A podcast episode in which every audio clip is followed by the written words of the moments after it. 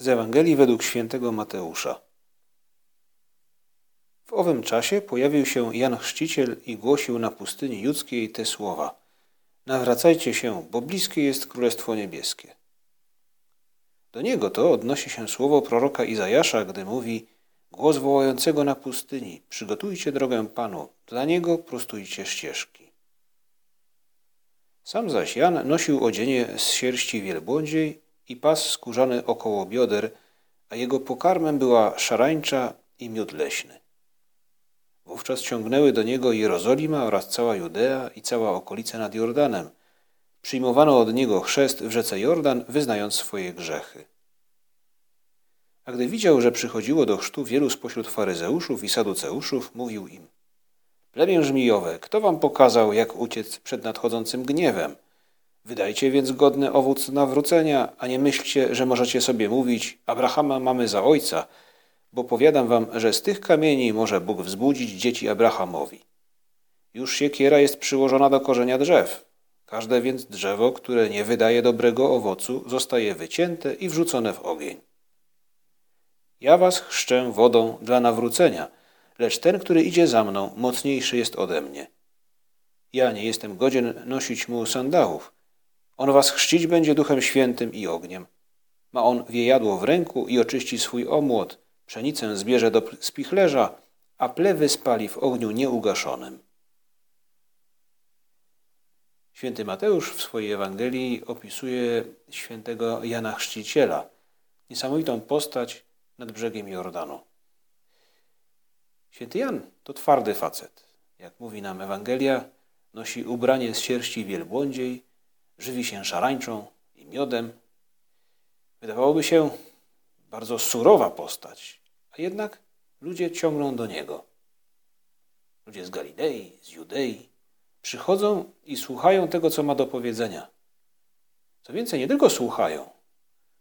Oni przyjmują sobie to do serca, bo chcą przystąpić do chrztu, chrztu nawrócenia i zmieniają swoje życie. W ten sposób Jan przygotowuje przyjście Pana Jezusa. Nie tylko mówi, ale też żyje w sposób, który potwierdza jego słowa. Styl świętego Jana, to co mówi, jak się zachowuje, sprawia, że jest wiarygodny. Gdyby Jan żył jak Herod, nad Jordanem byłyby pustki. Dalej kołysałaby się trzcina, wiałby wiatr, woda może nieco falowała, ale nikt by do Jana nie przychodził. My, chrześcijanie, jesteśmy świadkami Chrystusa. Mamy także jako zadanie przygotować Jego przyjście w duszach innych ludzi. Tak dzieje się w przypadku rodziców, którzy przygotowują przyjście Jezusa w duszach swoich dzieci, ale także każdy z nas przygotowuje miejsce, drogę dla Chrystusa w duszach ludzi, z którymi się przyjaźni, w duszach znajomych z pracy, czasem także w duszach ludzi przypadkowych. Możemy mówić im o Panu Bogu, ale jeśli nasz styl życia nie wyraża tego, o czym mówimy, każdy powie: ja się na to nie nabiorę, to nie jest autentyczne. A Jan jest autentyczny, bo jest surowy. Częścią wiarygodności jest panowanie nad swoim sercem, nad wzrokiem, nad zmysłami. Gdy nad nimi panujemy, wyostrzają się one i, i łatwiej dostrzegamy, wyczuwamy sprawy Boże. A w dodatku panujemy nad sobą. Jesteśmy bardziej wolni, by kochać innych. Wtedy nasze serce jest gotowe, by kochać bezinteresownie. To z tego powodu Jan żył tak surowo. Panie Jezu, my chcemy przygotować dla Ciebie drogę w duszach innych ludzi. Ale nie wyjdziemy na pustynię, nie będziemy jeść szara, szarańczy. Możemy jednak nabyć surowości, która uczyni nas wrażliwymi i wiarygodnymi. W sferze wygody na przykład, jeśli będziemy panować nad nadmiernym pragnieniem, by teraz to była taka chwila dla mnie. W sferze smaku, być może gdy powstrzymamy się od odruchowego jedzenia między posiłkami.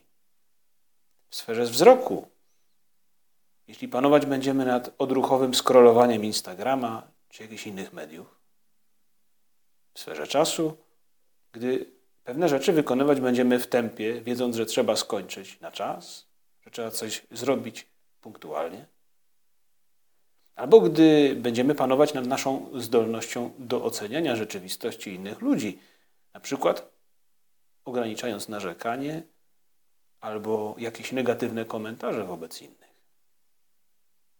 To taka współczesna surowość. Surowość wobec siebie, nie wobec innych ludzi. Ale ta właśnie surowość wobec siebie samych pozwoli nam bardziej cieszyć się Adwentem.